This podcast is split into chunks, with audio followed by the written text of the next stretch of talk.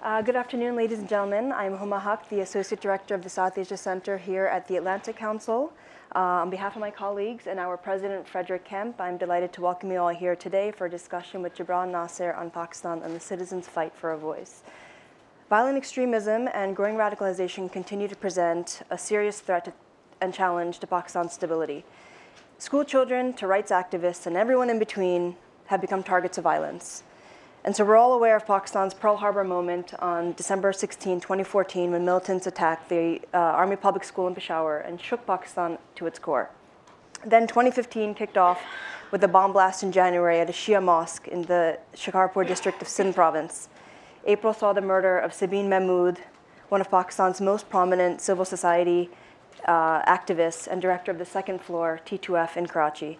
And most recently, just two weeks ago, gunmen killed nearly 45 Ismailis in a bus attack in Karachi.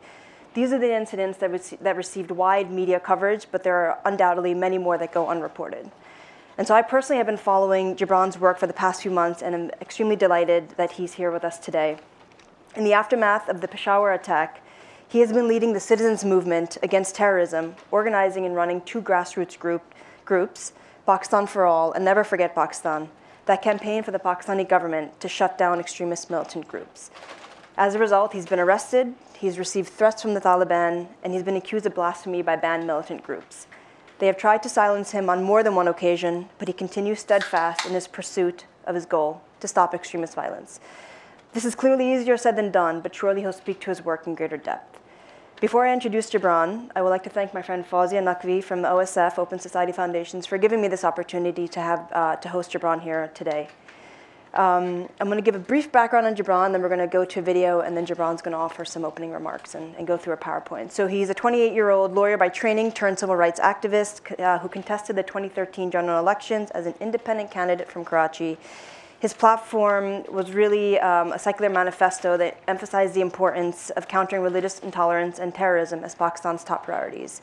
He's been featured by Foreign Policy magazine in 2013 as one of three Pakistanis doing notable work against sectarian violence.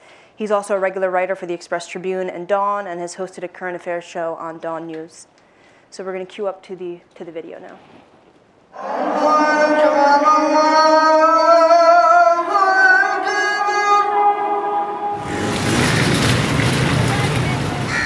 Talking about politics in Pakistan, it's a way of life.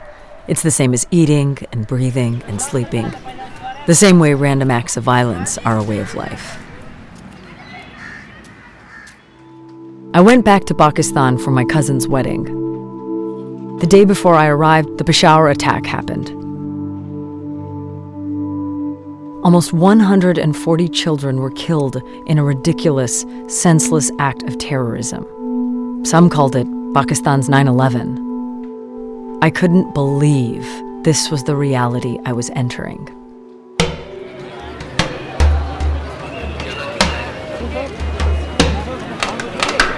I wanted to understand more about what was happening in Pakistan, and so I had all these conversations with people.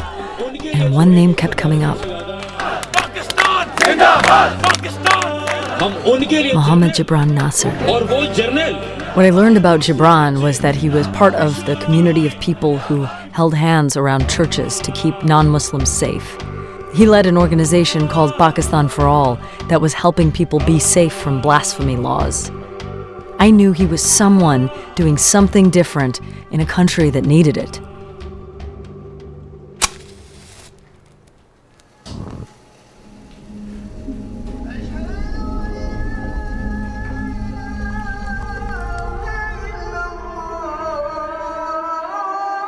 Listen to the soothing voice of Hassan. It's like anything you're reciting. If it's not a pleasant voice, it would not attract you. I mean, if I talked to you about progress and development in a very condescending manner, you would not really pay heed to it. And it's the same thing with religion. That people are sitting uh, on the pedestals and podiums in mosques and, and talking to people in such a condescending manner and trying to instill fear in them, rather make people love them back and respect them. You think it's possible to be truly independent in Pakistan? Yes, it is completely possible. You need to have alliances yet, associations yet, but not dependence. Not anything which compromises your values. I was not allowed to state simple facts in television because they were considered too controversial. Similarly, the political party, they will take my freedom to express myself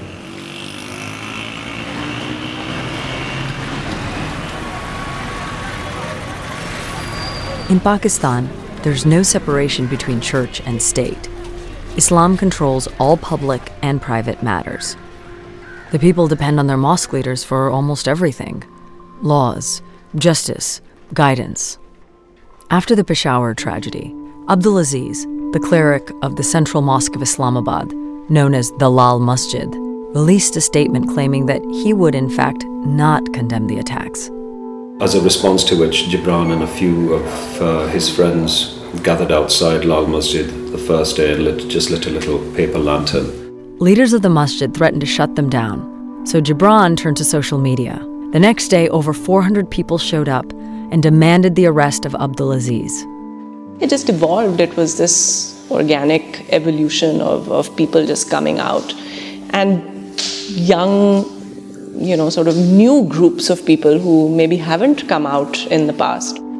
He gets a call from Ehsanullah Ehsan, who is the spokesman for the Jamaat al saying basically that if you do not back up from my friend, Maulana Abdulaziz, we're going to kill you. We're going to kill your family. We'll kill your friends. And there's a recording of this, and it's been published in the news as well.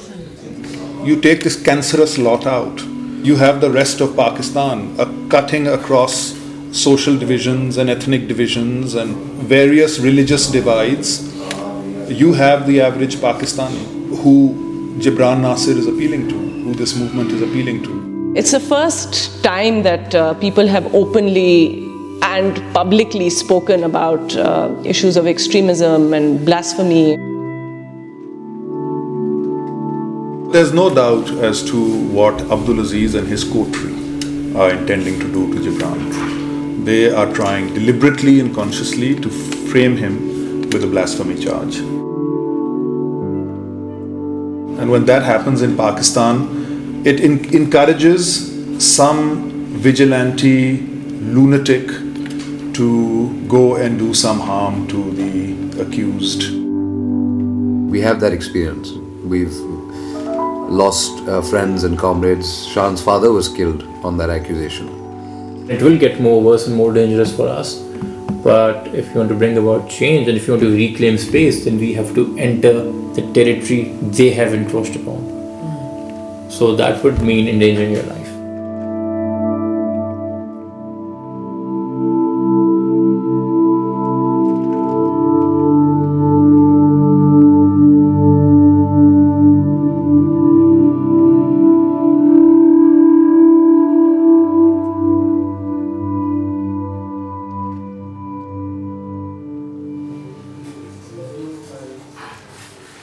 We're just citizens who are motivated. We have day jobs.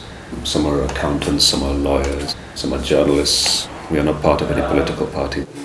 We're not making any money for this. This isn't a commercial venture. This is in many way a socialist movement given how few resources we have. Not because of ideology, I guess, but socialist by circumstance. He doesn't come from money, he doesn't come from power. Maybe people will see him and say, "Acha, हम भी कर सकते हैं इसने किया तो हम क्यों नहीं कर सकते? Living is about speaking your mind living is about standing for what you believe in living is about taking charge living is about being alive and if you are live then you're out दोस्त थे मेरे भाई अगर stage पे वो आ जाए किधर है? Just ordinary people who feel that if they don't act, they will lose their humanity once and for all. Ah, yeah, yeah, yeah.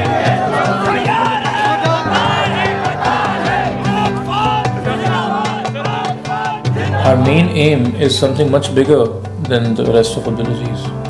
It's uh, about instilling that belief in the people that if you have the right will and if you move in the right direction, then against all kinds of odds, you will actually surpass them.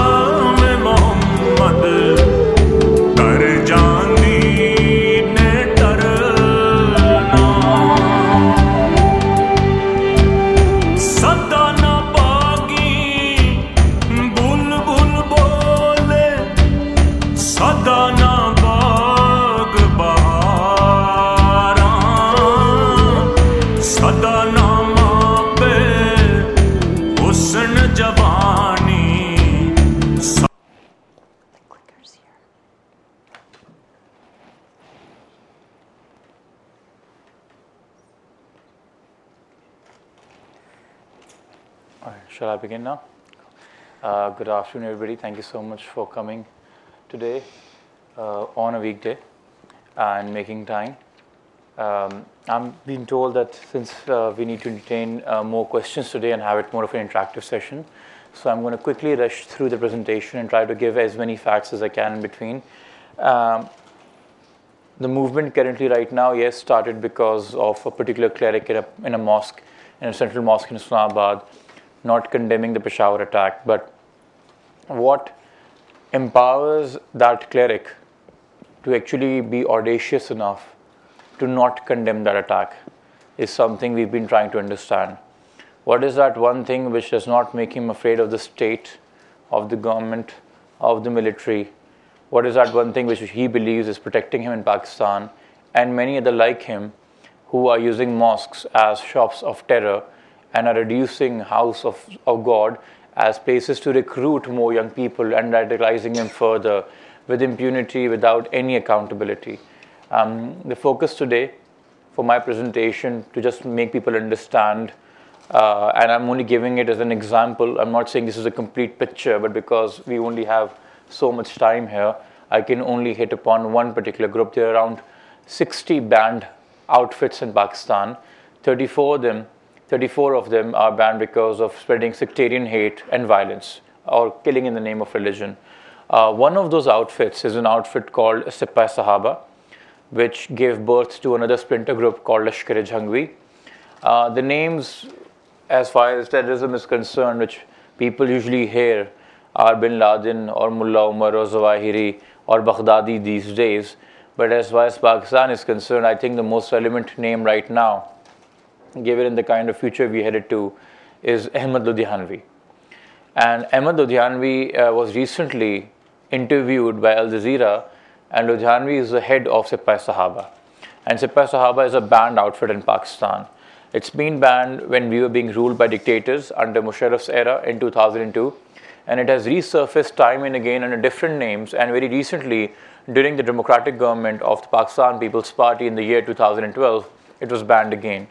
Officially on paper, the outfit has been banned thrice, and when they say it's been banned, it means it's been identified under the Anti-Terrorism Act, which means that outfit or any of its member are forbidden from giving any statement in public whether on print, electronic, or digital media. They cannot have an office, they cannot hold a rally, they cannot publish any print literature, they cannot have any kind of congregation, and they cannot even introduce themselves as a member of that particular organization. So, in effect, at least on paper, uh, every single activity of their or the association with the band outfit is curbed. Now, um, but what is going on in Pakistan is something different yes, this is the narrative I bring with me that we are not a country of Taliban apologists because I am a Pakistani and there's a Pakistan inside of me, and I see some people here from Pakistan sitting in the audience. And not every Pakistani is a Taliban apologist, but we are growing, we are facing with a surging and a growing number of people identifying themselves more, and that's primarily because they are being exposed to that kind of radical literature by groups like Sipah Sahaba more effectively than by progressive secular liberal groups. And the government in itself is failing to take control of the problem. And um, yes, we have lost more than 50,000 civilians and more than 5,500 soldiers on what we still describe as the US war on terror and not accepting as our own war because our own existence is in question right now. And the 50,000 civilian bit is becoming slowly a cliche in Pakistan. This figure is thrown around on prime time television when we talk about terrorism. And what we're not wondering is these people are gone now, they're not there anymore, but they've left behind families and friends and communities they belong to, and they've left them traumatized in a certain way because when somebody is killed in a terror attack, your body is either shattered or destroyed because of bomb blast or it is riddled by bullets. And a loved one actually goes to see or bury you, the kind of trauma they go through. And we're dealing with people because violence is becoming a way of life, because groups like Sipah Sahaba are allowed to actively roam around and go about sick killing. Violence is becoming such a way of life that even the groups on which violence is being inflicted have become immune to it. And now they don't f- think twice when inflicting violence on someone else. So, in certain ways, the oppressed is also becoming the oppressor when they get an opportunity because they're desensitized and dehumanized. This is a very interesting visual. Two groups of people both uh, resulting into mob violence. Both pictures taken in the same city of Pakistan, Lahore, and in both pictures, even though it's a mob, even though it's violence and riots going on, people are celebrating. The man in the picture above is in early 20s, and in the picture below, you can see kids as old as 11 and 12 in that picture celebrating. And in both instances, violence erupted in Pakistan, and both, by the way, are different groups. When we talk about riots and mobs and violence in Pakistan, the first religion which may come to our mind may be Islam. But as this picture would show you, or these pictures would show you, the man above is a Muslim, the people below are Christians, all of them. In the picture above, a mob went in into a Christian colony trying to hunt a man who was accused of blasphemy. And in trying to burn his house down, they ended up burning more than half the colony, and God knows killing how many people. And the state failed to react immediately and intercept and intervene. And as you can see, they have no shame of what they have done right now, and they're clenching their fists and they're posing to the cameras and they're not hiding their face because they believe that perhaps in the Islamic Republic, enforcing God's law and vindicating and protecting the honor of the Prophet and punishing anybody accused of blasphemy is their God given right. And they, in many cases, are assuming the role of the state by become, becoming the enforcer. In the picture below, a mob of Christians has come out, and this was just two months ago in Lahore, and this is a new trend, not a regular occurrence, but this may very well become a regular occurrence because it's only so much a particular group can take, and there's only so much violence you can inflict on a particular group before they react back. Two bomb blasts went off outside two churches in Lahore during Sunday Mass. And these people who were attending the congregation, they came out protesting that why was it that when two years ago our colony was being burnt and now when our churches are being attacked, there is no police protection to be seen. And they came out again as a mob trying to uh, vandalize public property. And in the midst of that anger, some miscreant in the mob pointed out to two conservatively dressed Muslim men with long beards and dressed in shalwar kameez, the same kind of clothes I'm dressed in right now. And they pointed at them and said, these are the suspects from the attack. And as you can see in the mob, kids as young as 12 and 13, rather than thinking that let's call in the police and hand these two suspects to the police, they thought that the police never helps us, the state never helps us. When our houses are being burned, when our churches are being attacked across Pakistan, we never get help. So they also became the judge, jury, and executioner. And the black debris you see them dragging is actually a man's body burnt alive, few minutes ago before it was being dragged in. Both of them, the both suspects, were burnt alive in front of these children. And as you can see in this picture, the children aren't traumatized. They aren't shivering out of fear. They aren't running to their mothers. They are celebrating as if they, Pakistan may have won a cricket match. And the video came out on Facebook when these two people are being burnt alive. And that video was shot with a smartphone. And what that video showed was when the mob was burning down these two people, the whole mob had taken out their smartphones, even these kids, and they were filming and recording it. The sight or the smell wasn't bothering them, they were not shivering. And this is not because Christians are radicals or Muslims are radicals, it's because when violence becomes a way of life, people get dehumanized and desensitized. And they don't really think twice when inflicting violence on someone else as well. The man above is not a member of any terrorist organization. He is a normal citizen who thinks that enforcing blasphemy law in Pakistan is his God given right, and the people below, the Christian mob, is also not a group of any terror outfit. Common citizens who believe that it's now upon them to protect their own and to kill any suspect they may find. In both instances, the man above is perhaps not afraid of the state, and the people below don't have any faith in the state. In both instances, the government of Pakistan the executive, the parliament seems to have failed the people, that either people are not afraid of it or they don't have any faith in it. And in both instances, they're trying to resume the role of enforcing law in whatever way, form, and manner, which originally the state is supposed to do. And this man, right now, under democracy, this man presents or represents the state of Pakistan, the Prime Minister. Now, I was talking to you about Ahmad Ludhianvi at the beginning, the founder of Sipah Sahaba. And he was recently interviewed by Al Jazeera. That interview just came out last week, and he said a very interesting thing that even though his outfit is a banned outfit, even though he is a declared militant in Pakistan, he told Al Jazeera that he has been personally assured by parliamentarians uh, the government of Pakistan would not take any action against his particular banned outfit. The National Action Plan, which was designed after the Peshawar attack to have a massive crackdown on all these banned outfits and to not, not show them any mercy and to cut all of their activities, Ahmed Ludhianvi says that parliamentarians have assured him that he would not be touched upon by that. Now, that begs the question who are those parliamentarians? Now, this right now is the Prime Minister of Pakistan, apparently the most responsible man, the man is solely responsible for running the country. Anything goes wrong technically, it's him who's supposed to be answerable because he is the chief executive. And this man, for all of those who do not know who Ahmed Ludhianvi looks like, this is Ahmed Ludhianvi, and he is the head of Sipah Sahaba. And for me, Sipah Sahaba right now, and also as stats will prove, is the most proliferated radical group in Pakistan, working out of every single big, small urban center, having chapters all across the city, working with an open manifesto that on the legal and on the political end, they want to declare every single Shia Muslim as an infidel under the constitution, and on the militant end, they go about killing Shias indiscriminately. So I'm just gonna go to the previous slide. The Prime Minister, Ludhianvi, saying that parliamentarians have assured them that the National Action Plan, which the Prime Minister made, would not impact him, and this could be a reason perhaps. Because the Prime Minister takes out time to wine and dine the biggest terrorist in Pakistan.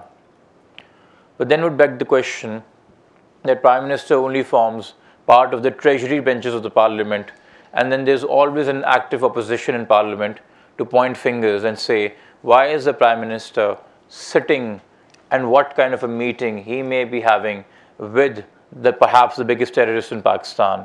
So we would look at the opposition leader of in the parliament who's supposed to make sure that the prime minister stays in check. This is the opposition leader. His name is Khurshid Shah. He belongs to a left of center party called the Pakistan People's Party, the same party which Benazir Bhutto used to head. And the reason perhaps he is not calling out the prime minister for wining and dining the big, biggest terrorist in the country is because he goes on to do the exact same thing. And these pictures, ladies and gentlemen, these are all available on Google, by the way. These are not procured by some special uh, investigative agencies. These are all re- available readily on online. But the mainstream media is also scared of talking about these images and discussing this. The mainstream media made a huge cry and ruckus that Ahmed Ludhianvi told Al Jazeera that he would not be touched and the National Action Plan would not touch upon him. But they still failed to show these images, which are very easily available on Google, and show the masses that the Prime Minister and the opposition leader are sitting and dealing with them. Now, these right now are the two biggest forces in the parliament. Now, I'm going to jump, I'm going to skip the third force, and I'm going to jump to the th- fourth force in parliament, and that's the Muttahida Qawmi movement. This man, Altaf Hussain, leads a party which is called the MQM, and he himself at times has been uh, facing allegations of resorting to violence. His party is known as a fascist party who indulges in violence, and he refutes all of them as allegations. And he actually, to his credit, has been a very vocal critic of Sipah Sahaba. He's actually been saying that Sipah Sahaba is an outfit which needs to be eradicated. Sipah Sahaba is a militant outfit which needs to be shut down. But that's perhaps what he says in public. What goes on behind closed doors is that his party members go on to meet this man, Aurangzeb Farooqi, the second in command of Sipah Sahaba. And as you can see, this meeting took place between the Grand Executive Council of MQM and the second, second chief of Sipah Sahaba in Karachi in Sipah Sahaba's office, which under the law is uh, an illegal uh, um, facility or an illegal establishment.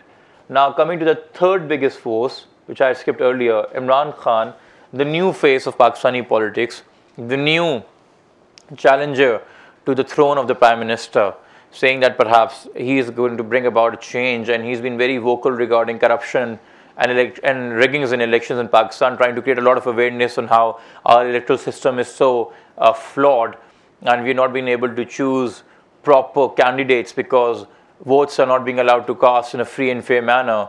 And that's why leaders like Nawaz Sharif or Khurshid Shah come to parliament. So Imran Khan's school of thought is that if people are allowed to vote cast in a free and fair manner, responsible leaders will come to the parliament. And by responsible leaders, the assumption is that they will not be sitting and siding with banned militant outfits like the other three have been doing. But it's very important that even if you have free and fair election, the question begins with who is your election candidate? Who is the person you're showing to the public that vote for him in a free and fair manner and get him to the parliament? Because when we're talking about rigging, the worst kind of rigging is when you are deliberately trying to field a corrupt politician or a corrupt leader and giving him as a representative to the masses as their only option to vote for. So, talking about Imran Khan's party, only last month, uh, in April of 2015, uh, elections took place in the Kashmir, which falls under Pakistan's jurisdiction, Azad Kashmir. And a man called Sultan Mahmood, who's a barrister, which means a lawyer, and registered with an INS in, in, in England and has trained, got formal legal training in England. And by the way, was also the former Prime Minister of Azad Kashmir, which falls in Pakistan, contested elections from Imran Khan's party, again demanding a free and fair election, and he won as well.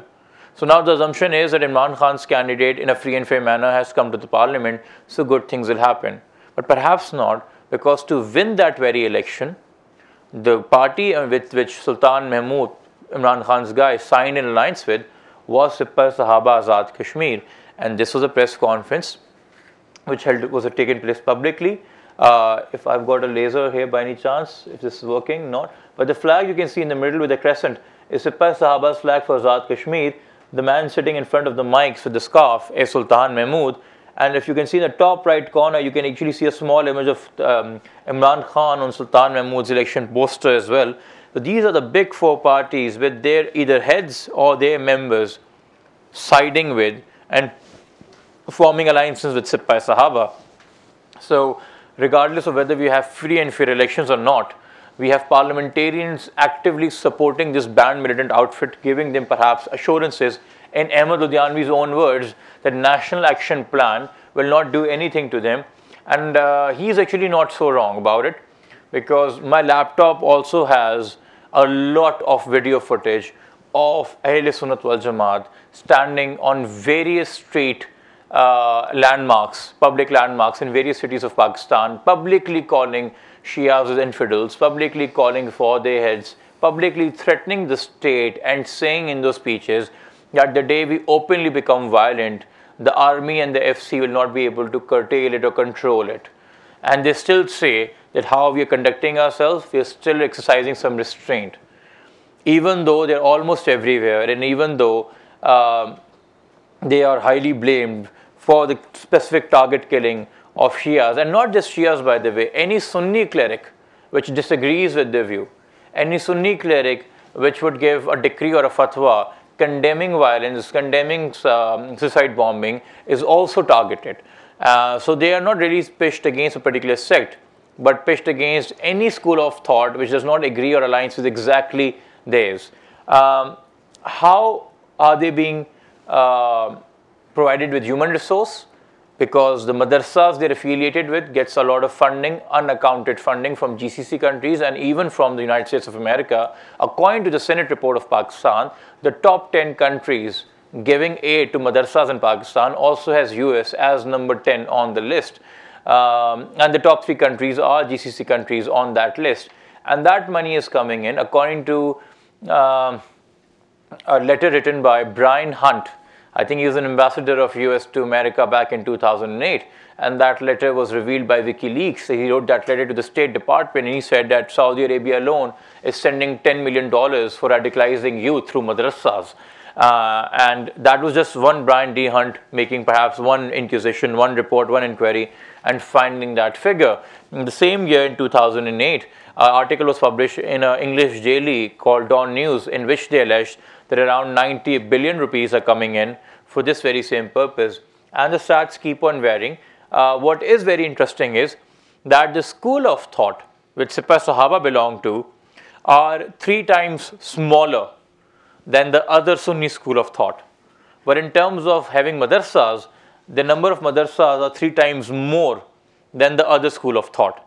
So they have more madrasas per person, and because they are not just institutions being used to impart education, but also as training and breeding grounds. And when I use the word madrasa, I also do not mean that the sole purpose of a madrasa is to produce radicals. Purpose of a madrasa is to educate a person. It's a medium. It's just like YouTube was banned in Pakistan, and what we were arguing about was that yes, perhaps one blasphemous movie should be taken down on YouTube, but you cannot ban the entire medium. Similarly, madrasa is a medium. What I personally have an objection to is the curriculum being taught in that, which is how you actually change and use that medium to your advantage. Tomorrow, if you're uh, teaching secular liberal thought in the same madrasa, it would be producing enlightened clerics as well. But it's because you choose to actually teach them a particular kind of teaching, they are being radicalized. And because of these alliances, because of this, uh, they're dealing with impunity, and also the fact that what is very interesting to note is that now, under democracy, they are being embraced. But one would ask how they came about in the first place. Well, Sipah Sahaba was formed in the year 1985, and during that time, we were owned. Uh, I would not even say governed. We were owned by a dictator at that time. His name was Ziaul Haq, who brought about Islamization to Pakistan, or rather Sunniization to Pakistan. And um, his Islamization was also partly to aid the, so, uh, the war uh, to defend the Soviet invasion and align with the US in that war, and also partly to curtail the revolution in Iran, which was also attracting a lot of Sunni youth. So Sipah Sahaba came out to create that divide in Pakistan between Shias and Sunnis and vilify the Shias as much as they can and radicalize Sunni youth.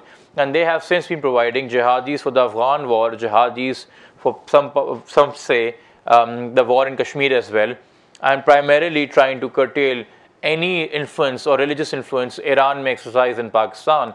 Um, and now the fact that the government is also democratic governments are also embracing them has made things so in, uh, grave in nature that when this alliance took place, when this press conference takes place, uh, this candidate is not asking this militant group to pick up guns and to go to each door in the constituency and terrorize people to vote for them.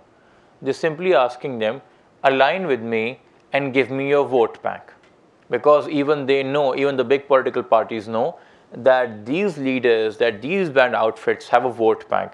In the year 2013, not one or two, but 55 charged, not alleged, charged terrorists were allowed to contest the general elections in Pakistan. These 55 people feature under fourth schedule of the Anti-Terrorism Act. So the state itself have recognized them as terrorists, and yet they were allowed to contest elections. And yes, Sipah Sahaba is a banned outfit, a defunct outfit, so they could not contest from the forum of Sipah Sahaba. But if I may just, um, they contested from a forum called Muttahida Dini Mahaz. And who does Muttahida Dini Mahaz belong to? I'm going to quickly rewind. The man sitting between the Prime Minister and Ahmed Ludhianvi in black, Samiul Haq, and he's very strategically sitting in between right now, between both of them, because he's the man who creates political vehicles like Muttahida Dini Mahaz to allow banned outfits like Sipah Sahaba to field their members in general elections. And this guy, the second in command of Sipah Sahaba, contested from Karachi and he only lost by 200 votes and got more than 23,000 votes in a by election. In the actual election in which he lost, he got more than 70,000 votes.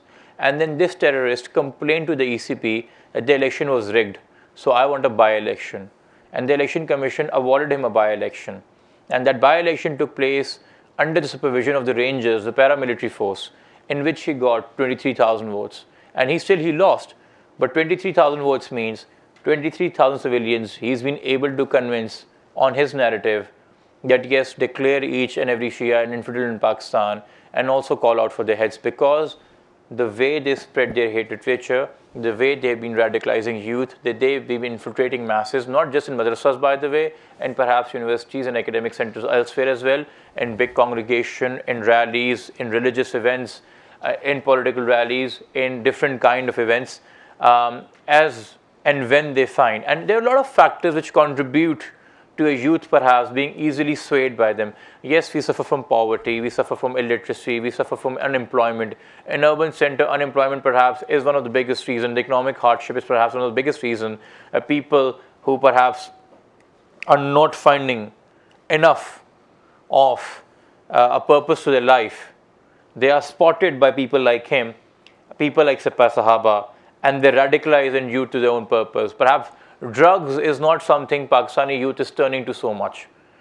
Uh, religion is something perhaps, and not religion, a perverse form of religion because they feel like they're part of something bigger, they're part of something grander, they're part of a community, they're part of a group which has a purpose, and, and they're very effective in how they give that purpose to their lives.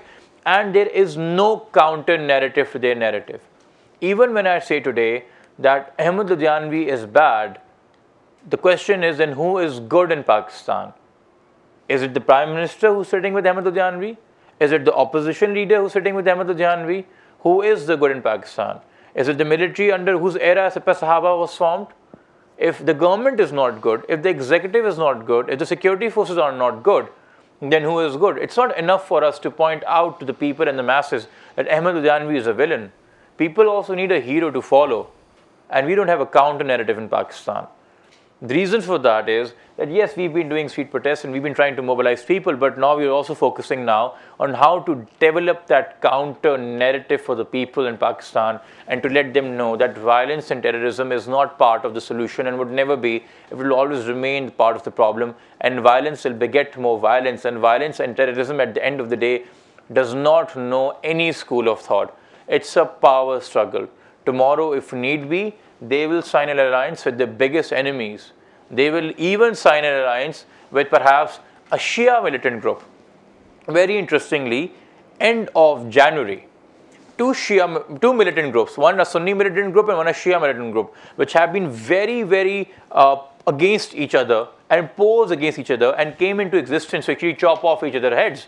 Lashkar-e-Jhangvi, which identifies itself as a Sunni militant group, and Sipah Muhammadi, which identifies itself as a Shia militant group. Now, I'm not saying that Sunnis or Shias are militants, but these, is, these are the school of thoughts they identify themselves with. Five people were on death row are under the National Action Plan, end of January.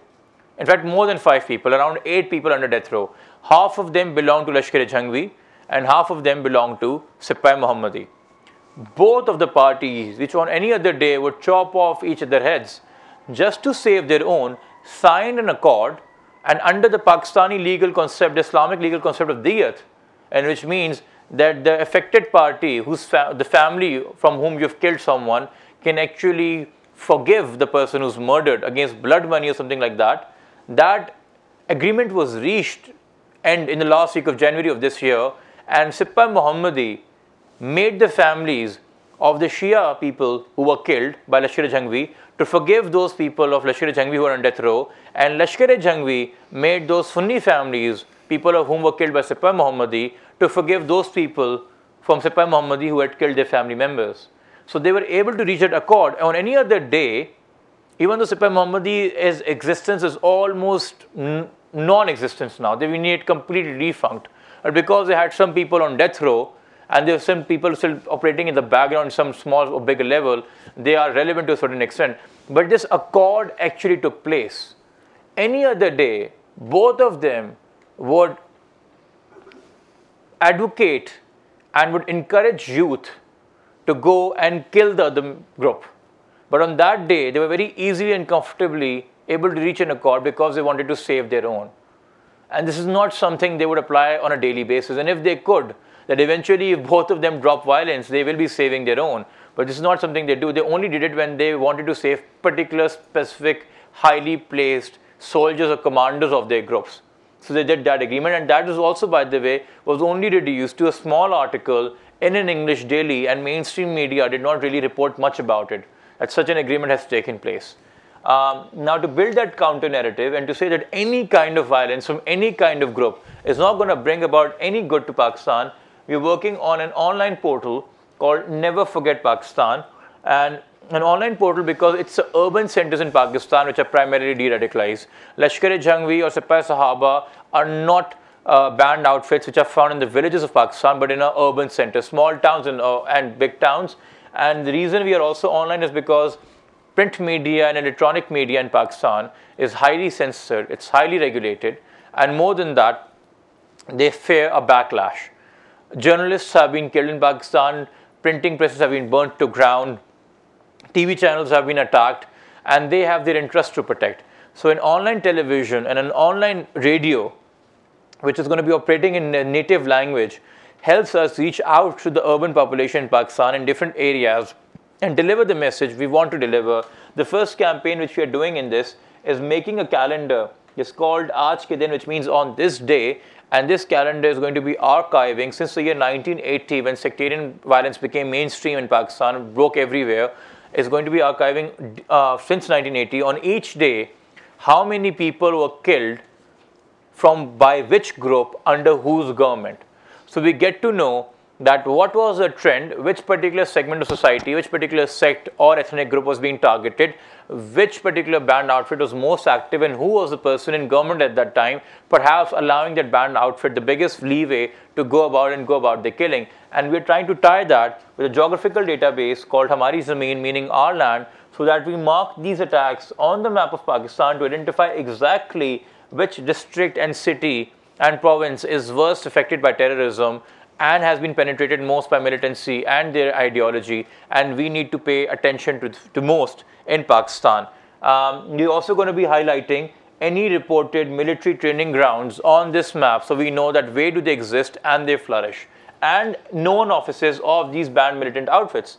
And when we're talking about archiving terror attacks, we're talking about two kind of groups being identified the terrorists and the victims. And the victims are being reduced to what they are at the end a dead body. And what mainstream media, and I keep on focusing on mainstream media because they really can formulate public opinion if they want to, and that's how they do it in Pakistan. Uh, people are being, again, even watching on television a particular bomb blast going uh, taking place in Pakistan. Um, the race which media channels have is on which channel confirms how many people have been killed first. Some channel will say 10 have been killed. The other would say 12 have been killed. The third will say, okay, no, 15 have been killed, and we are the first to confirm that 15 have been killed. What they're not talking about is that these people who've been killed as upright Pakistanis living in Pakistan and working in dangerous conditions, and also some of them also actively fighting terrorism, much like Sabeen and other people, are our heroes. And we need to present and showcase their lives as that so people can get to know that what is the counter narrative, who is our heroes, and not just people but our children as well. When we talk about these victims being killed, we need to talk about that who was the victim. If he was a father or a mother, what happened to the children? If they were children, what's happened to the parents? If they were a community mobilizer, what's happened to the community? If they were a politician, what happened to the constituency? If they're a teacher, what happened to the students? If they were an employer, what happened to the employees? And cover that part of the society that how one killing one person affects the whole community at large crossing the boundaries of sect. You may have killed and you may identify that dead body belonging to a particular sect but that person's life work which has now come to an end which with their death may have affected people from different sects as well in capacity of a community mobilizer or an employer or a teacher. And we need to highlight that as well and also stories of people who actively fought terrorism. There have been stories and instances where during a terror attack, either a volunteer or a guard or a school kid has actually intercepted a suicide bomber and minimized damage to the target of the suicide bomber by stepping forward and trying to and identify a suicide bomber approaching and stop them midway and the suicide bomber blowing themselves up, killing that one person, but in doing so, saving a whole lot more. And these heroes need to be shown in Pakistan and showcased accordingly so that our young kids as well, and we're trying to work on not just video documentaries but comic books as well.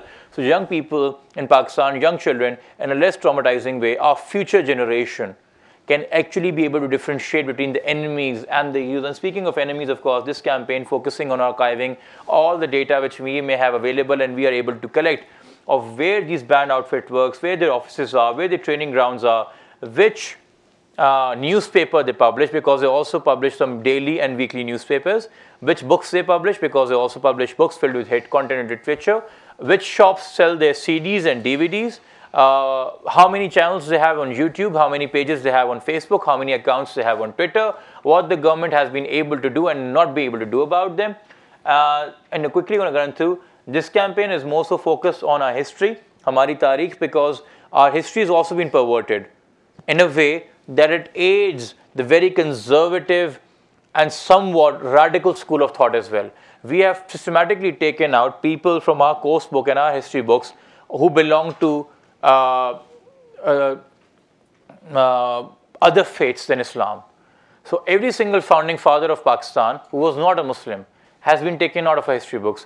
Every single person serving in our military, serving as a culture representative, who has done good to actually bring a good name to Pakistan, has been taken out systematically out of our course books. And we only read about Muslims doing good things for Pakistan. And we need to be fair to our history and all those people and let our kids know that every single Pakistani from different walks of life and different religions actually contributed to the country we've become today in a good way. Um, this is a think tank we've launched working with which is going to be producing content again for this online media. We'll be working with members of the clergy, people who've attended madrasas, who are muftis, who are clergymen, but who are progressive and secular in their thought and are trying to reform the madrasa curriculum, are trying to highlight to us what exactly needs to be reformed, and also working with us from an Islamic point of view, from a point of view of an Islamic jurisprudence, on how actually laws like blasphemy or Hudud ordinance, which hinder rights of women, uh, can be challenged because an Islamic law is best challenged under Islamic jurisprudence in a country like Pakistan. We need to take cognizance of the fact that our constitution is confined by Islamic jurisprudence. We cannot really, our courts do not entertain a secular argument. Um, Hamari Siyasat or our politics is a campaign focused more on to involve people, and I'm going to take this in the Q&A uh, more on people uh, in how democracy works. People don't even know because it's not in our textbooks what are our fundamental rights under the constitution, what we really need to expect from our government. People do not know how MPs and MNAs are supposed to work, work, you, so work for you and serve you, how you can petition your MPs and MNAs, how you can petition mm, uh, members of the parliament, how you can push for bills in the parliament, and what is the scope of work of a parliamentarian. And, peop- and common layperson does not even know that, hence he is not making, uh, he's not able to make democracy work uh, the way it's supposed to work for them. Uh, this is a citizen journalism app we're working on trying to involve youth from all over the country because we see people uploading various pictures and videos of these militant outfits all over Facebook. That they would spot some activity of a banned outfit and they'll post it on their Facebook. Or they'll see a picture of them taking out a rally, indulging in hate speech. They'll record an audio or a picture and they'll post it. The idea with this app is to compile all of that data on one portal to collect all of that empirical evidence because when we have collected all of that from various people around across Pakistan who have access to internet and use a smartphone and there are quite a few of them. We have 35 million internet users in Pakistan. To put pressure in a more organized way into a government of Pakistan when we have all of that verified and compiled in one location and the last thing is a helpline which we are setting up to record testimonials of people across Pakistan a free helpline uh, who are being persecuted in the name of religion, who are being threatened in the name of religion, who are facing false accusation of blasphemy, uh, who over monetary disputes or property disputes, because nobody really, I mean, in, as a minority in Pakistan, people are not stupid to commit blasphemy. Uh, in a Muslim majority country where they know that people are very sensitive about religion, it's usually, as things happen, a monetary dispute or a property dispute, and which some, as one party from a Muslim school of thought, identifying the other party from a non Muslim background, threatening them that either pay up or empty this property or agree to my terms and conditions. Otherwise, I will use the blasphemy law against you and frame a false accusation. And you know what, what will happen that some vigilante lunatic will come out and kill you. So, for those people to have a neutral helpline where they, in their native language, can get uh, counseling, uh, the website is called neverforgetpakistan.com. Uh, it's under construction now because we were just hacked last night. We've restored it, uh, but it's going to take another 24 hours before we go live again. So just because I've been presenting this website, we've already come under attack and our portal was hacked last night. But we, we were backing up our data, so it's been saved. So it's going to be live again tomorrow. And right now, we are just making people sign up on the portal. And towards the end of summer, all these campaigns are going to go live on the website. Now I think we'll just open the floor. Fantastic. Thank you, Jibran. Yeah. That was quite an overview, and I'm going to hold my questions to allow more time. So if you can just wait for the mic and identify yourself. Thank you, Jim Moody. Very, very interesting indeed. I've been listening to everything you said. one thing that struck me, all these pictures of different men doing different things in different places, different points, not one single woman was in those, in those pictures. How were the women in Pakistan reacting to all this violence and difficulty? Well, these pictures, of course, are of parliamentarians who meet and greet um, these um, banned outfit members. And perhaps the reason we don't see that many female parliamentarians because majority of the female parliamentarians come to parliament on a reserved seat for women. They don't contest elections on a general seat. They don't actually have to lobby people for vote. They only need to rely on their party doing well in elections and getting there and accordingly proportionately they are allotted reserved seats in the elections these are men who contest on general elections who need to lobby vote banks in the constituency and hence are made to form alliances with these. Um, women as a whole in Pakistan uh, are again representing the same kind of school of thought as men are representing, which is a mixed school of thought. Some are radicalized and some are progressive. Uh, for example, in December of last year, on December 14 to be exact, a video was released from the female seminary of the Lal Masjid, Jamia Hafsa, in which a group of women clad in burqa, called out to Baghdadi, called him their caliph, and asked him to come and bring the Islamic State to Pakistan and throw out the government and avenge the death of bin Laden. And there are 4,000 of those students in Jamia Hafsa. And there's the same group of uh, students, female students, who tried to take over Islamabad back in 2007 as well. Uh, it's a mix. Uh, I've got Taliban apologists in my own family as well. I've got certain relatives who believe Shias are infidels and those relatives are men and women both. It's education radicalizing a human, not radicalizing a gender. So uh, when you are in a, and because madrasas also have female students, schools and universities also have female students, these congregations and rallies also have female students, and they also have female preachers to talk about these things to female students as well. So the women are also being radicalized. Uh, I necessarily do not think that just because of the, of the gender they're much more liberal. In fact, in certain instances, um, a lot of act of domestic violence in Pakistan is at times facilitated by fellow women in the house. Um, acts of acid uh, uh, burning, throwing acid on certain people, on certain women, are at times facilitated by other women in the house or in the community. Um, I believe women are equally being radicalized, society is being radicalized as a whole. That's what I've come across in my, I mean, uh, the very one of the the second last talk I did in Karachi before coming to the US was hosted by a university called IBA for an organization called AIESEC, which is a student community around the world which is uh, trying to shape new young entrepreneurs. And they had gathered students from all the posh schools of Karachi, A level schools in Karachi. And I asked a question, and you may have heard of Salman Taseer the former governor of Pakistan, being killed on false charges of blasphemy by his own guard, Mumtaz Qadri. And I took the mic and I was a speaker, and this is the kind of conversation that I usually have, a very interactive session. I asked a question Who here thinks Salman Taseer was rightly killed by his guard for blasphemy? The first person to raise a hand was a 16 year old girl from an A levels posh school. And in fact, she raised both of her hands. That's how excited she was. And I asked her, you think that Salman Taseer was rightly killed? And she said, Yes. And I asked her, Do you remember what Salman Taseer said, which accounted to blasphemy? She said, No. She was very opinionated on the fact that Salman Taseer was rightly killed, but she had no idea what he has said for what he was killed for. So I see people and students as a whole being radicalized. Thank you. Uh, Assalamu alaikum. Uh, uh, just my name is Danish Majid, and uh, I see a lot of uh, concerned Pakistanis here, but I speak to you as a concerned Indian right now. So, my first question is uh, you mentioned a lot of ethnic outfits uh, and, like, you know, civil military nexuses that give birth to such uh, radicalized groups.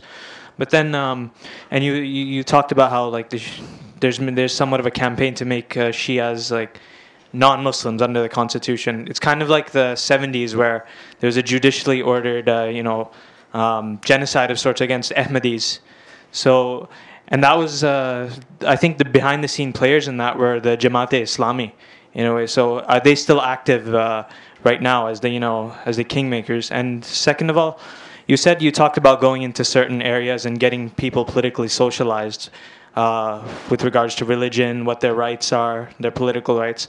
What about in areas like uh, Karachi, where they're like, where, where people are homogenous relatively in terms of religion, but then you have a lot of ethnic uh, uh, tensions there too, with the Balochis versus the Muhajirs, and uh, with their respective uh, certain political strongholds. So how do you go? How do you go about penetrating that? My prime focus and the focus of my work is religious extremism, uh, not so much the ethnic violence, because I, I, need to be focused in the area of work I'm doing in. And ethnic violence in Pakistan, again, has been more so political. It erupts at times, it falls at times. Uh, we've heard the same party calling and coming up with slogans of, say, the Mahajir Pathan Ittihad, and then having a Mahajir Pathan Fasad as well aligning with the same, aligning with the same, and then fighting with the same as well, given their own politics and as I know how they please to do so. But and by the way, this is by the way a very false notion about Pakistan that we are religiously homogenous. They say that 97% of Pakistan is a Muslim country. That 97% is not able to consider each other a Muslim. Uh, between that 95%, 25% are Shias. Between those Shias, there are Ashris and Bohris and Ismailis, which are not considering each other to be Shias. The remaining 25, 75% are Sunnis. Between those Sunnis, there are Wahhabis and Salafis and Ahle Hadith and Barelvis who are not considering each other to be Sunnis. Between the Barelvis, the Naqshbandi and the Qadri and the Chishti and the Suhrawardi, which are not considering each other to be Barelvi. Between those Sufi school of thought, there are the Hayatis and the Mamatis, which are not considering each other to be aligned as well. So if you really go down at a clergy level and, the, and how the decrees are given, we are not really a homogeneous society, and that's how we are being pitted against holier than thou self righteous. That no, we are the chosen people, not us 97, but our particular school of thought from one particular Imam. We are the chosen people, we are the one going to heaven and not the other one. And everybody else around us is an infidel. In 1953, you mentioned the Ahmadis. When the first uh, communal rights spoke against the Ahmadis, the Supreme Court of Pakistan, under Justice uh, Munir, called in 14 clerics because the debate started in 1950s whether Ahmadis are Muslims or not. 14 school of thought, 14 different Muslim school of thought, which at that time included the Ahmadis under the Constitution of Pakistan, were called, and all 14 clergy members were asked to define who is a Muslim and what is Islam. And all 14 of them excluded every single school of thought from their own definition of Islam. So, not for one school of thought, the other fell in that definition. And there was no genocide ordered against the Ahmadis. The Ahmadis were declared infidel under the Constitution of Pakistan. So, yes, the Constitution deems them as not good enough as an intellectually, legally, morally lower being because when the state is acting like God and is determining your rights as per your religion, it is actually telling those people who qualify as a Muslim under the constitution that those who are not qualifying as, non-Muslim, as Muslims, those who are non Muslims, are not good enough to lead the country. And that actually has a trickle down effect in our own social interaction amongst people as well. Um, so th- that is something, of course, law would require reform, but at the same time, a radicalized population would produce a radicalized parliament, which would produce radicalized laws and a radicalized amendment. So we need to de- we need to de-radicalize the masses first, create awareness amongst them first on what state is supposed to do, what you're supposed to do as humans, and what does it mean belonging to the Pakistan family as a whole. And also at the moment in time, the civil military nexus that you pointed out, we also need to make cognizance of the fact that the state is not absolutely corrupt. The military is not absolutely corrupt. The parliament is not absolutely corrupt. Every single state institution have sane, progressive, liberal people working which still makes the country work, for which I still have hope. I have parliamentarians from all these four parties which I just highlighted coming out and showing support to us as well. But then again, also telling us that we are the minority amongst our parties and we need people to amplify our voices. Similarly, even though it was people like Ziaul Haq who brought about these banned outfits, but the military also has those five and a half thousand soldiers which have died fighting these banned outfits, but still believe so that conflict is within the parliament, that conflict is within the military, that conflict, as I said, is in my own household. When I'm fighting with my own uncles who, who believe Shias are infidels. So if the conflict is within my own house, and my house is like any other household in Pakistan, which produces members to the bureaucracy and the civil service and the parliament and the army, That's why the conflict is in the society as a whole. So, um, go to this side, second row. Oh. Okay, we'll go Second. here and then behind. Jibran, first of all, let me commend you for your thorough understanding of Pakistan's complex challenges. And Can you introduce yourself, please? sorry, introduce Oh, My yourself? name is Athar Javed. I'm president of a think tank in DC. We are dedicated to a progressive and politically stable Pakistan. We are two years old and we are getting in our uh, programs to do grassroots projects in Pakistan. Uh, I've known Jibran since uh, December of 2014, and when I saw his first video statement, I instantly, you know, thought this these are the kind of people we need in Pakistan. So I really commend you for your thorough understanding of the challenges, the complex challenges we face in Pakistan, and secondly, on what you're trying to do. Your plan of uh, action in different areas like uh, uh, uh, politics, encouraging our heroes, and so on, are commendable. I I wish you all success.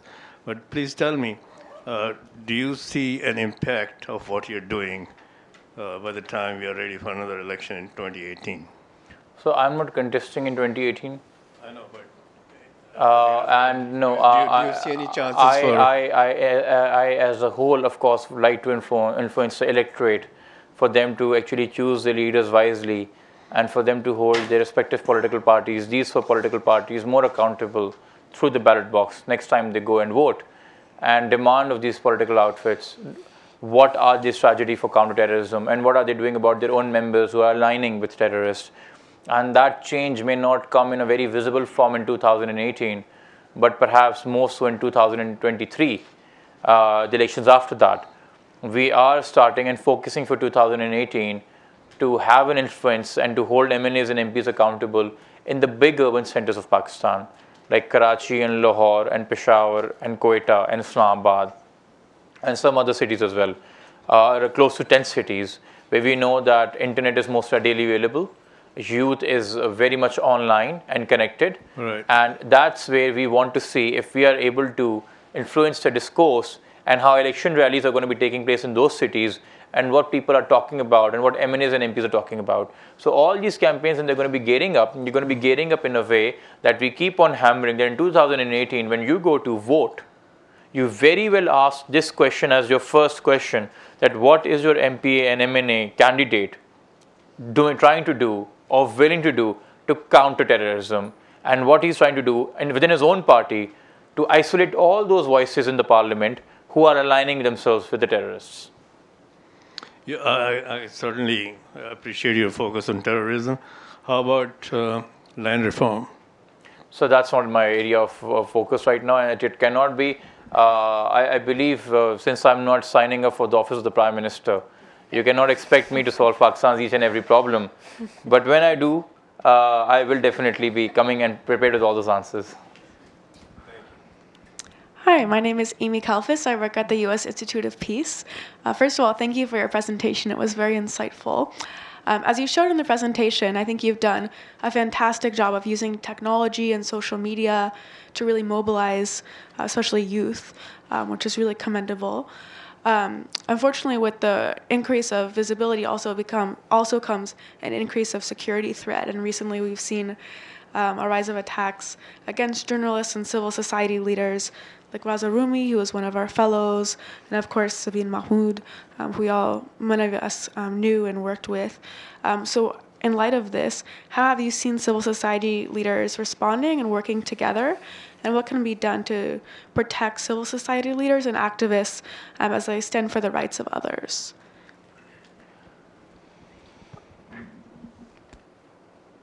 The same civil society leaders who today call me an agent of various different state institutions are going to gather on my funeral when that happens and are going to call me their martyr.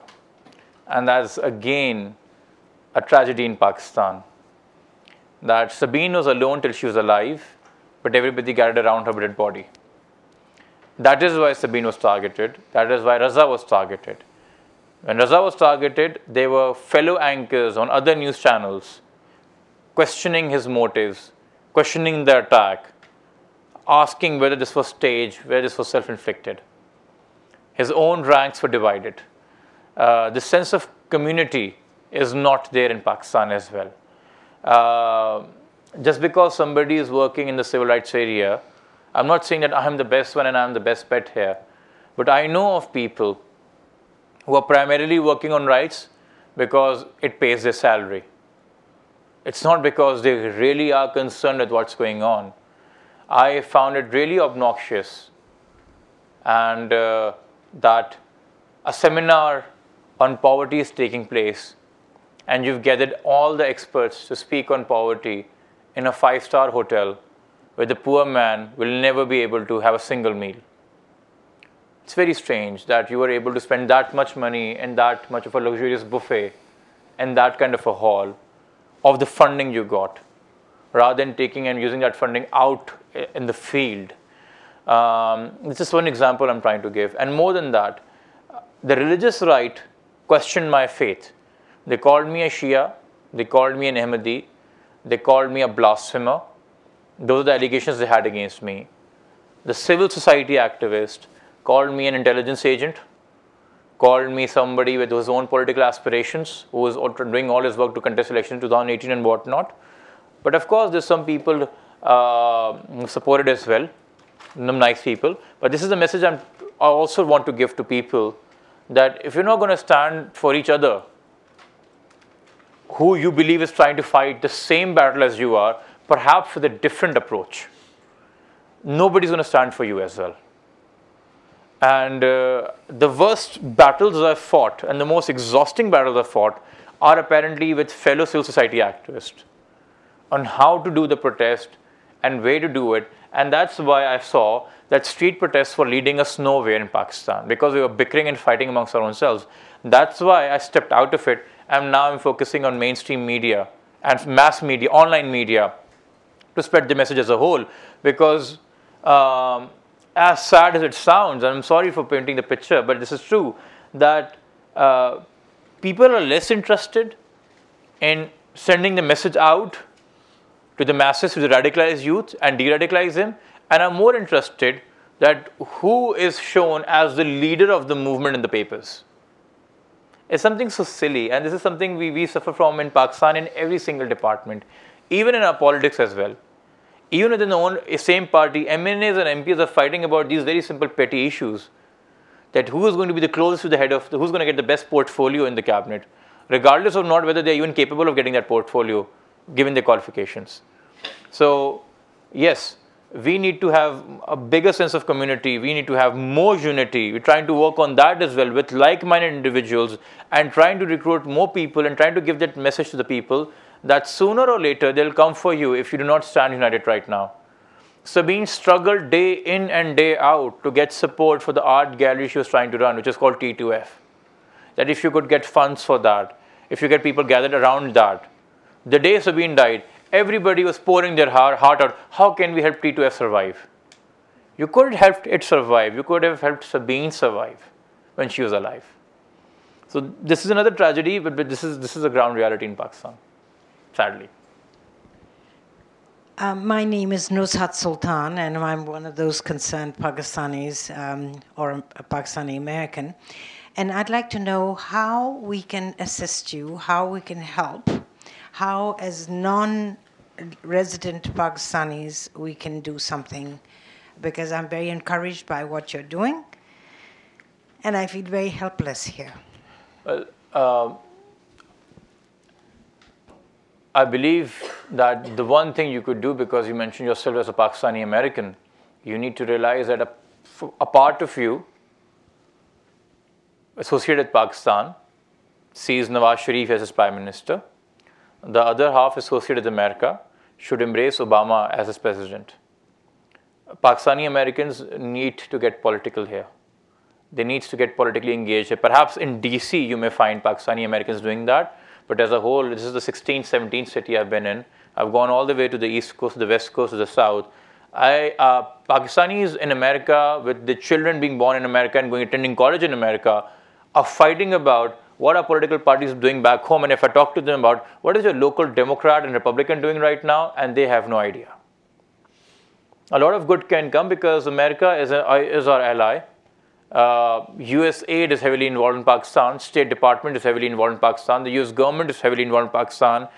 Um, a lot of lobbying happens from the US, changing Pakistan's own policy at times.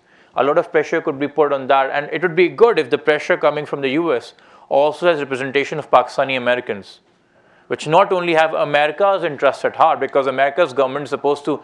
I mean, we, we may think that uh, America um, sorry, um, presents itself at times as the world police, but it's not really.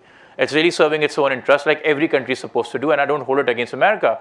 If we were in their place, we would do the exact same thing.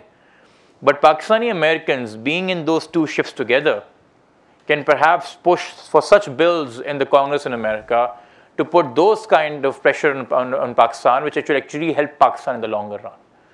Um, we can wait for overseas Pakistanis to get uh, voting rights. We can do that. Besides that, and we'll see what will happen then, but besides that, right now, you would know a lot of Pakistani Americans also do a lot of fundraising for political parties back home. Also, next time when you're spending a dime on a political party back home, ask them the question, what about this? Those are the best two ways you can help. The third way is, if you're a bit more charged than that, sign up on the portal when we go live again tomorrow wait for us. It's a very it's a very easy website to remember. Never forget Pakistan. You should never forget Pakistan as a principle as well if you're from Pakistan. But you know, log log into it tomorrow. There's a sign up page on it. Sign up. Come on the portal. When we are gonna be sending out these uh, uh, campaigns, we're looking for partners here as well.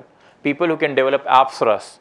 People who can develop websites. People who are videographers and filmmakers and documentary makers, journalists and broadcasters, and research, uh, researchers and academics who have done research in South Asia, who have worked in Pakistan and have collected data, empirical data, and can help us populate content. Uh, people like Raza Rumi now, who are in America, but still can perhaps broadcast news for us because primarily being in America, they're much more safer. Raza himself may not like to sign up for it, but there are many people and journalists of Pakistani origin who are working on local radios here which reaches out to the local community. And I want them to come on as broadcasters on our, on our online media because people in Pakistan have that risk that if they show their face to the camera, they can get targeted. But Pakistani living here can read out that same piece of news and show their face and still not fear for their life. So I know that we have a couple of more questions, and in the uh, interest of time, I'm going to ask you to please keep it sure. concise. yes, sir. Uh, my name is Kami Bhatt. I'm with the Pakistani Spectator, and my question is, how do you tackle the problem of sectarian and class thing. Sectarian mean we talk with the MQM friend and they blame everything on Pathan, and we talk with Pathan and they blame that's everything ethnic, on MQM. And the other thing is about class thing. Uh, there was a program at uh, New America Foundation. Uh, Peter Bergen was doing it, and I was in Lahore, Lahore Press Club. And I asked them, let's broad, have interaction, direct interaction with those people in Washington and they hated so much this Raza Rumi guy. They said, "Listen, he never came here. We don't know. We just have know his name, but he never bothered to even come here, show up. So we have nothing to relate with him. So why should we see him while he doing?" I said, "Listen, he is doing something for you guys. It's about, about it's about how many Pakistani journalists have been killed. That program was, as a matter of fact, on the, in their interest, but they didn't want to listen because Raza Rumi belonged to a different class. Thanks." So, first of all, I think the, the conflict you're talking about is not sectarian, it's ethnic. The Mahajir, Punjabi, Pathan, Baloch difference. I've already answered that question, by the way, earlier. Uh, so, I, I, would not repeat that and go into quickly look at the question. And the other class thing you talked about, I think you're talking about one being an American and the other being a Pakistani. No, no, he is like, they consider him very elite. Who? They cannot relate with Raza Rumi. Who consider him elite? A big journalist in Lahore Press Club so that's perhaps professional animosity, which I also just touched upon right now, uh, questioning uh, the question here. Uh, that's again a person's per- own perception regarding somebody being too elite. That's not my area of focus. My area of focus is uh, counter religious extremism and religious intolerance, not how people from a poor income bracket uh, perceive the people who are from a richer or a, or a bigger income bracket. Um, that as a whole, of course, only government policy can change around. the fact that we do not have community centers, we do not have community sports complexes, we do not have public parks, we do not have places where the rich and the poor can interact. There are only two places in Pakistan where the rich and poor interact. It's either over a counter when the rich is ordering the poor to give him two Big Macs, or it is in the mosque where the imam is leading the congregation and not enough conversation is happening. Here, perhaps, is a better sense of community because when you go to a park here, people on the run belong to different income brackets, and you go to a local community sports complex or a community gym or a swimming pool, people from different income brackets come and interact with each other and make a strike conversation. But in Pakistan, there are I mean, deteriorating parks for the poor and their clubs for the rich. Their theaters for the poor and cineplexes for the rich. Their shopping centers for the poor and malls for the rich. So that is as a whole in our society the problem, and I alone cannot, of course, to take on that beast. I'm going to ask actually the last three questions. We have one here, said, and yourself. Uh, Marvin, did you have one as well? Yes. Okay, so we'll take these last four if we can just keep them really short. Uh, really quick. Uh, Sharon Bovat, Voice of a Moderate. Uh, we've had some American bloggers that have had issues with the court systems, um, but we've had the Constitution that's protected us. And then I noticed I've been blogging for six years that during the um, Arab Spring, my blog was read by the people in Egypt. And we've talked about creating certified blogging for the international bloggers like yourself and other activists because there's nobody to protect them when they are prosecuted or just burnt alive, which you showed us today. Have you ever looked into doing an organization like the United Nations to protect some of the bloggers that are doing the important stories? Well, uh, bloggers haven't been burnt alive in Pakistan. Bloggers haven't been killed in Pakistan for their blogs. Yes, journalists have been targeted, but those who are mainstream journalists uh, trying to take up on some sensitive issues or trying to do some kind of stories.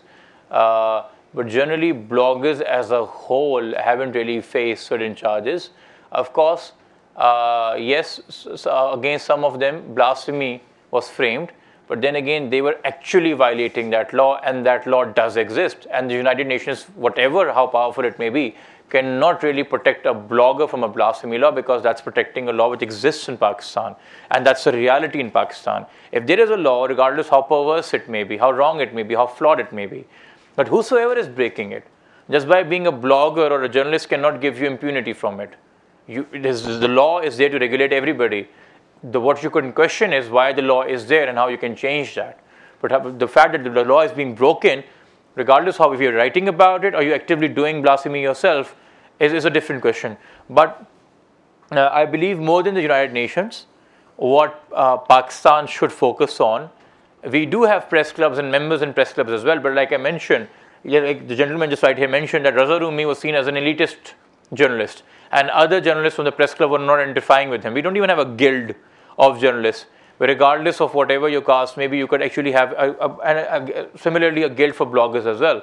But then again, with bloggers, the interesting thing is that they do not uh, resort themselves to any editorial policy. They also do not resort themselves to being uh, to having their facts verified. Blogging is also dangerous in a country in Pakistan because it can also create a lot of false propaganda.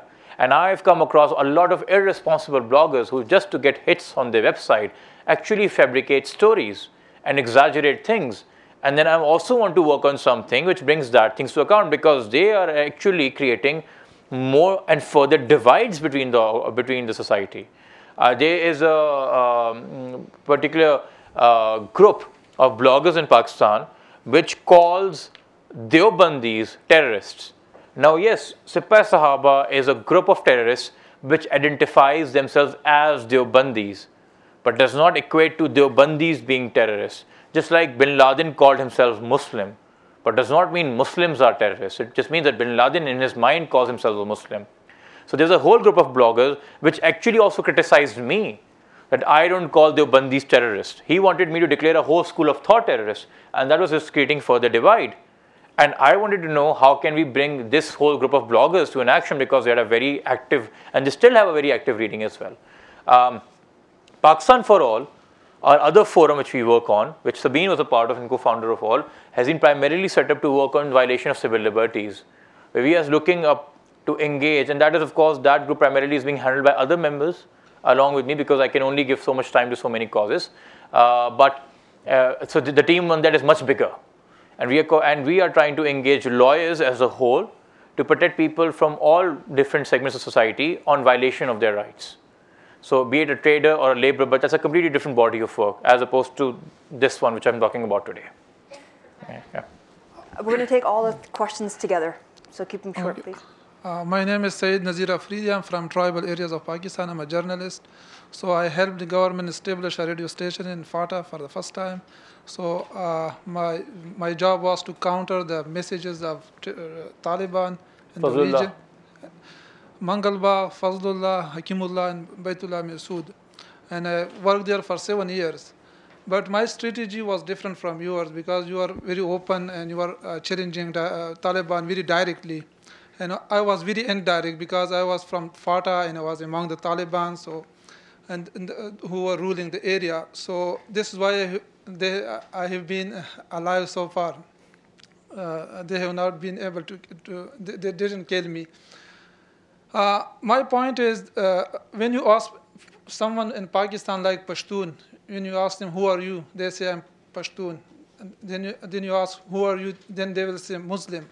And for the third time, when you ask, they will say, I'm Pakistani. And the same in the other part of Pakistan, the first answer will be, I'm Muslim and then Pakistani. So I appreciate your efforts that you have uh, established online uh, platform for the Pakistanis to counter the extremism. But what do you think that uh, will you reach out to the uh, rural Pakistan where the where we see the extreme type of Islam which is spreading there like Salafi and um, Salafi Islam and Wahhabi Islam and the hard, the hard type of Islam is spreading there. And the second question is if you don't talk about Islam, if you don't talk about modern Islam and you don't come up with the uh, uh, interpretation of Islam, modern Islam, so how can you counter the uh, uh extreme type of Islam?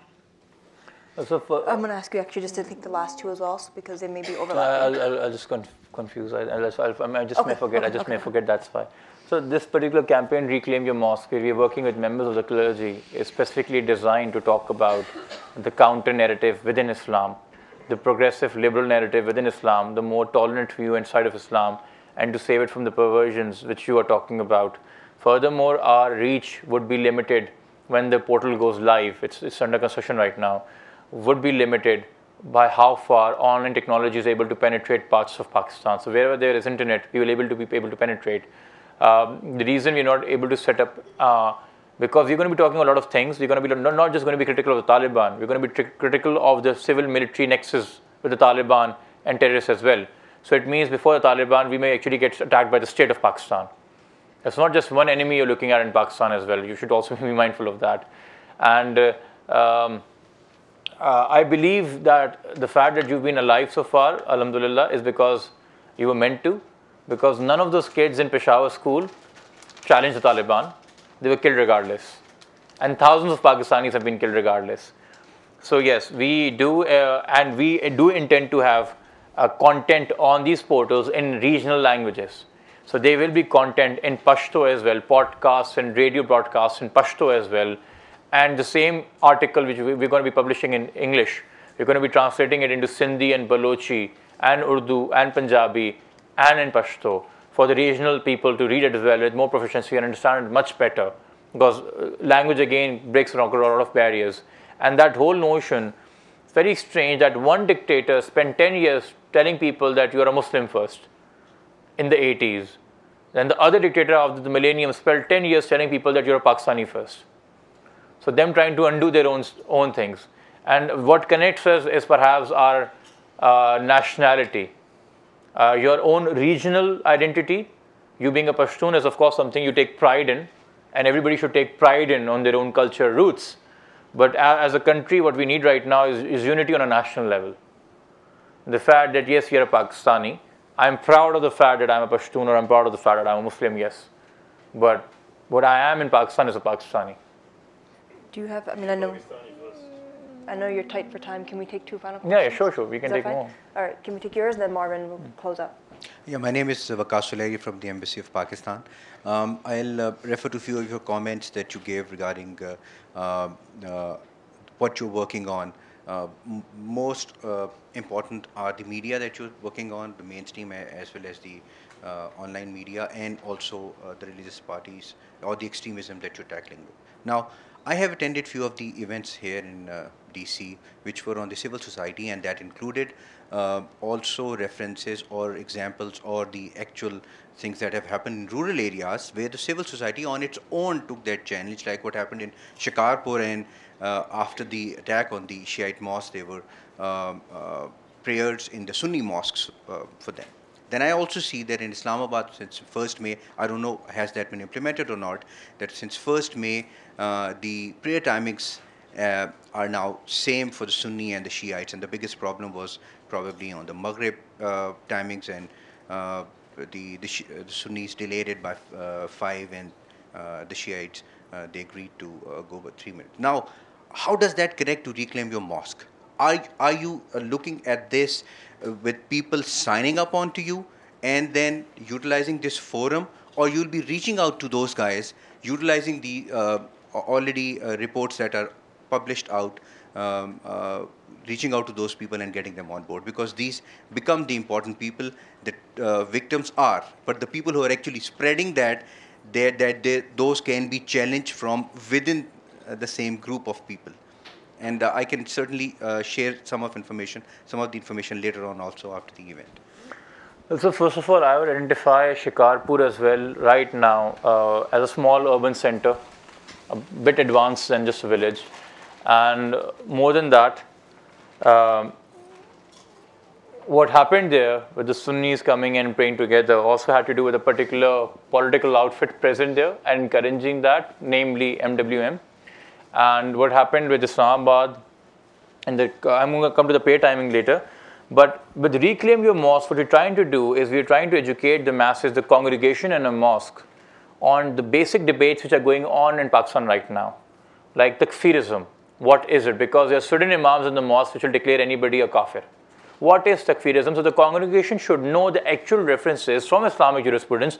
So if they actually see or hear the imam telling them something which is not factually correct, but only politically motivated, they can actually question him because they have that information.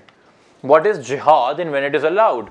The congregation should know that not just from the imam, because the imam may again be politically motivated. The concept of minority rights, what they are, and how is the imam usually telling them about it time and again. The concept of these laws, like the blasphemy law and the Hudud ordinance. So when the imam is talking about them, the congregation knows the facts to actually question it. The one thing right now I'm trying to do is not having Sunni spray in Shia mosque and Shia spray in Sunni mosque. What I'm trying to do is the Sunni congregation, first of all, being able to question the Sunni Imam, and the Shia congregation, first of all, having to be able to question the Shia Imam and have that dialogue first within their own mosque. They are so afraid to talk to their own Imam. The clergy here is eh, within the Christian school of thought is called a father, and you go and confess to him your grossest sins. In Pakistan, you are afraid to ask the simplest of questions because you think that he may impose a fatwa on you if you piss him off or rub him the wrong way. And because people are not educated on those basic things about religion, the idea is not here to preach. The idea is not here to replace a bad mullah with a good mullah. The idea is to set the narrative right so the people know that what you may be teaching may be wrong because this is what is right. So next time when you hear these things in your mosque, try and identify with them this and actually quote them the exact references from the jurisprudence, from the Quran, and from the Sunnah. So people can get the, and get that dialogue going on. And furthermore, um, I know the government in the right mind thought that perhaps having this exact same time for the call to prayer may promote unity. And, and let's see, uh, let's see if that works out because I'm not entirely sure if people used to take offense to the fact that why is their azan different and why is our azan different. Uh, because I thought, you know what, that's celebrating diversity. That is actually letting people pray at whatever time they wish to. Why not? Let them. Uh, if somebody wants to offer Maghrib and Isha together, let them. That's again what we're trying to do. Why are we so hell bent on legislating a man's relationship with God? Why can't he pray at a time he wishes to? It's his God he's praying to. What role has does the state has to play? That when we declare Ahmadis as infidels, we were actually trying to and, and made an ordinance by Zia that you cannot pose as a Muslim. We were actually telling a man how to and how not to bow down to God. So the state of Pakistan actually legislates that intimate rela- relation between a man and God, and we should stop doing that, I guess. And by the way, I'm really glad that you attended. The first person from the embassy of Pakistan in any of my talks who actually came, somebody took interest. All right. Final question. Yes, uh, Marvin Weinbaum, the Middle East Institute. Uh, you're not trying to change the attitude of political leaders, and you're not targeting uh, imams to try to change their thinking. What you're doing is, it seems to me, uh, if I understand you correctly, you're really aiming at this youth bulge, which uh, I think we all recognize uh, is potentially uh, a, a game changer. How confident are you, though, that because of your approach here through the social media, you're really reaching that bulge? Uh, surveys that I've seen indicate uh, a lack of tolerance and uh, uh, democratic thinking among so many of the young people. Are you really are you really going to be getting at the people who who I think are, are most likely to the very large number who are most likely to to create the kind of future that you're talking about? So to start off with the imams, uh, those imams who are already progressive and are vocal about it are exiled from the country or go in civil exile or are killed. Uh, imam, imams like Sarfaraz Numani, who gave a fatwa against suicide bombing, was attacked himself through a suicide bomber. Uh, clerics like Javed Ghamidi, who currently is on a US tour speaking at Maryland today, I was told, took self exile because he gave so his views on jihad, which did not tally with those of the militants and the radicals. And those imams right now, which are right now teaching the perverse ideology, are doing so to gain and spread their own influence on the masses. And they would not change their view because they have nothing to gain out of it, because they primarily increase and have their influence through fear. Not because people love them back, it's because people are afraid of them, are afraid to question their authority. We have an imam right now, one of the biggest imams in Pakistan, Mufti Naeem, sitting in one of the biggest madrasas of Pakistan, Jamia Binoria Karachi, declaring the information minister of Pakistan only a week ago an infidel and calling for his head publicly. And nobody dared question them. The political leaders of Pakistan, if I come to them, they again are not interested because if the masses are ignorant and they still get to be in power, why would they change their views to educate the masses? Because at the end of it, why Pakistan has been suffering is because our politicians are self serving until and unless the vote bank does not demand change from the mass, from the leaders, the leaders will not change their views. We have tried, so many civil rights activists have tried, and educationists have tried to reform our own education curriculum, which comes under the control of the government, which is filled and riddled with uh, hate speech. 242 exact lines of hate speech are there, teaching people grudges and biases against Christianity and Hinduism in our education curriculum. One of the most vocal person who was working with the Sindh Education Department Dr. Bernadette just left the country two weeks ago facing a death threat. And she was trying to work within the system. And she kept, and I met her on a couple of occasions, she kept on telling me and other people in, in, um, in those meetings that the government would, does not want to change because a parent of a Muslim student who's sending his kid to school is not questioning the teacher that why is my kid studying this rubbish? So why would the teacher change it? And if the teacher doesn't want to change it, why would the principal change it? And if the principal doesn't want to change it, why would the education board change it? Because the parents, the consumer does not find anything wrong with the product. If you don't find anything wrong with your bagel and you don't return it, the vendor is not going to change it for you.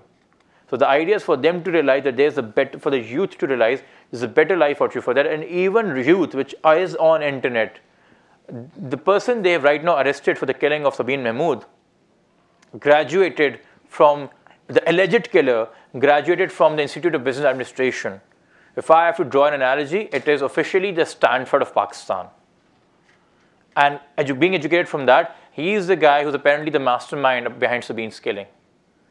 And he went to the same posh era of school I went to. That kid is two years younger than me. I've got 29 mutual Facebook friends with him. 15 of my own buddies attended school with him. And he turned out to be apparently the alleged killer of one of my closest friends. We do not even know if in our university the kid sitting next to you, maybe playing sports, soccer, and cricket with you, but may very well want to kill you for your belief because that discourse never happens. You take people in school and universities based on their SAT scores, and SATs are judging you on your arithmetics and your grammar, not on your religious and political views. And no education curriculum is there, no syllabus there, no, no organizers seminars are taking place in schools. There are a lot of taking place on how to make entrepreneurs out of kids, a lot of taking place on how to motivate the kids, a lot of taking place on how to explore business opportunities. and None are taking place on how to improve tolerance, have an interfaith dialogue, have an intersect dialogue. Let people share their grudges and vent their anger. And learn because a majority of these grudges are based on misinformation and rumors, perpetuated by the same imams. And the dialogue is never taking place, even at the best of friends. I've come across people confiding into me in a group. A group of best friends meets me, and one of them, for the first time in my presence, tells the remaining of his group that he's an Ahmadi. And they've been best friends for five years. But he's able to tell that in my presence because he saw his other friends are aligned with me. So he finally thought that his friends would not kill him for being an Ahmadi. So he confided into with his best friends about his own faith. They did not know that before. And I've had many of those kids like that. And those are all university going kids.